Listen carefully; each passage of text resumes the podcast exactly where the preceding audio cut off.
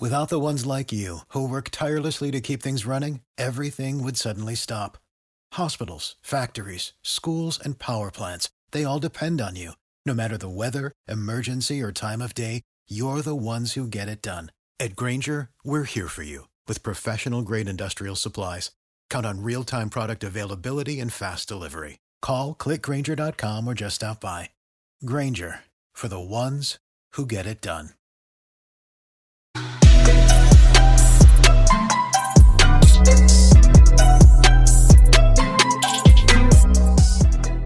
TFA fam, what's up? What's going on? Happy Friday. We are week one back for another season.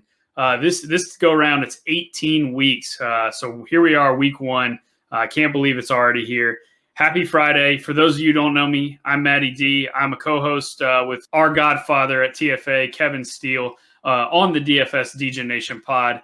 This year, I'm going to be bringing you a, a new segment uh, every Friday. You can look for it and we're going to be talking some wide receiver cornerback matchups. I'm going to give you guys three wide receiver, two wide receiver, three guys you might be considering for your flex spots. Uh, three guys that I like that are in great matchups that you might want to consider starting. And then I'm also going to give you uh, a mid-range wide receiver in that wide receiver two, wide receiver three range, who I think is in a tough matchup, who you might want to sit for. Uh, you know, one of these guys that that we're going to talk about that are in good spots. So, with that being said, let's go ahead and jump right in. First guy up this week, Jakobi Meyers, uh, New England Patriots wide receiver. Jakobi Meyers, he's been so good this preseason. Uh, and with the news that Mac Jones is taking over for New England, you know, that's only going to increase his stock as the year goes on. Uh, Mac Jones is a better passer than Cam Newton. Cam Newton, a lot of the, the volume on offense for the Patriots comes on the ground when Cam Newton was on the field. So uh, definitely a boost in volume for Jakobi Meyers. Uh, and he gets a great matchup this week uh, with the slot corner in Miami. I know, I know on paper it doesn't look great playing Miami, but the snaps for Jakobi Meyers at the end of the year last year started to trend uh, towards him playing more slot snaps. Uh, last three games, he played 34 slot snaps compared to 19 out wide, 37 slot, 13 out wide, and 44 in the slot week 17 compared to 21 out wide. So he is going to see a ton of slot snaps here uh, and he actually gets a great matchup.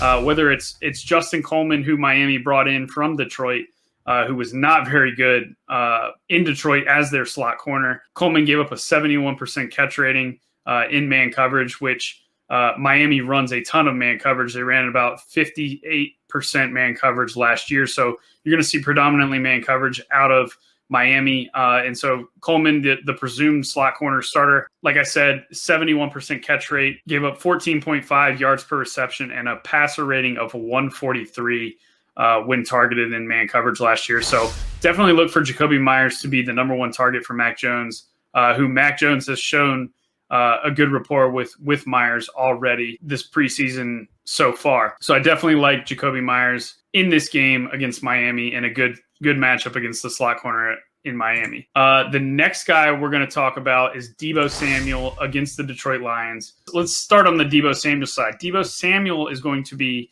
uh, you know, kind of moving around the formation. Him and Aiyuk can rotate uh, either side of the field. They can both play the slot. They can they both kind of do it all. The thing that stands out with Deebo Samuel though is he is one of the most dangerous yards after catch receivers in the NFL, and he will be going up primarily against Amani Oruwariye. And Amani played a ton of man coverage last year, which is a death trap against this, these 49er wide receivers. We mentioned it.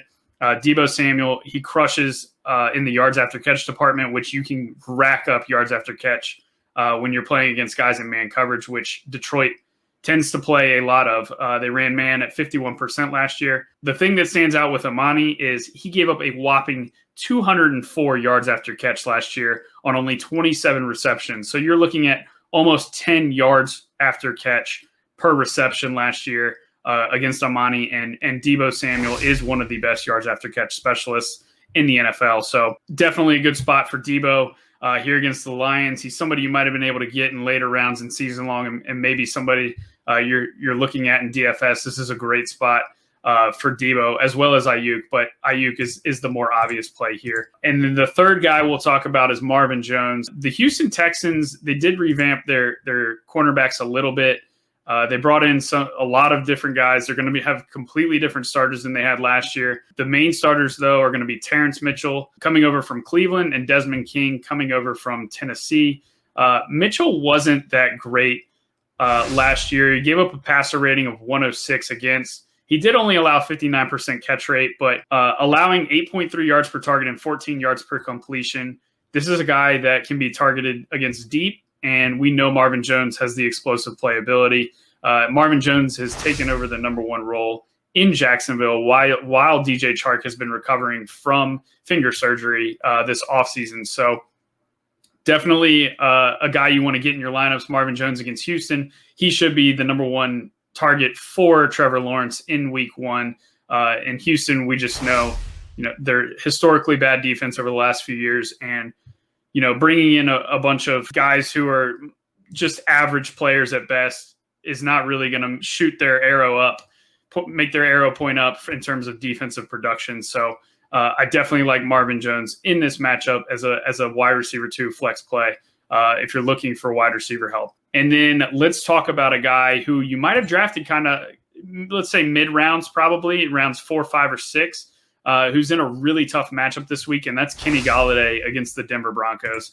Uh, the Denver Broncos got serious cornerback help uh, this offseason. Uh, they bring in Kyle Fuller coming over from Chicago, Ronald Darby from Washington, which Darby is one of the best man coverage uh, corners in the NFL. Uh, granted, he, he, did deal with some injuries uh, in Philly, especially, but prior to that, he was a pretty much a lockdown man cover corner. And then the, the Broncos also drafted Patrick Surtain in the first round this year. So no matter how you slice it, Darby Fuller and Surtain, it is just going to be a brutal matchup for Kenny Golladay across the board here. So there you have it. Uh, you've got three three starts and a sit. If you got questions, make sure you hit up hit us up in the Discord. Uh, there's always people in there chatting it up. Uh, we can help you out. Start sit whether it's for season long uh, DFS and keep keep your eyes out for uh, other live shows and and other content on this YouTube channel. Short and sweet. We'll see you next week. Matty D signing off.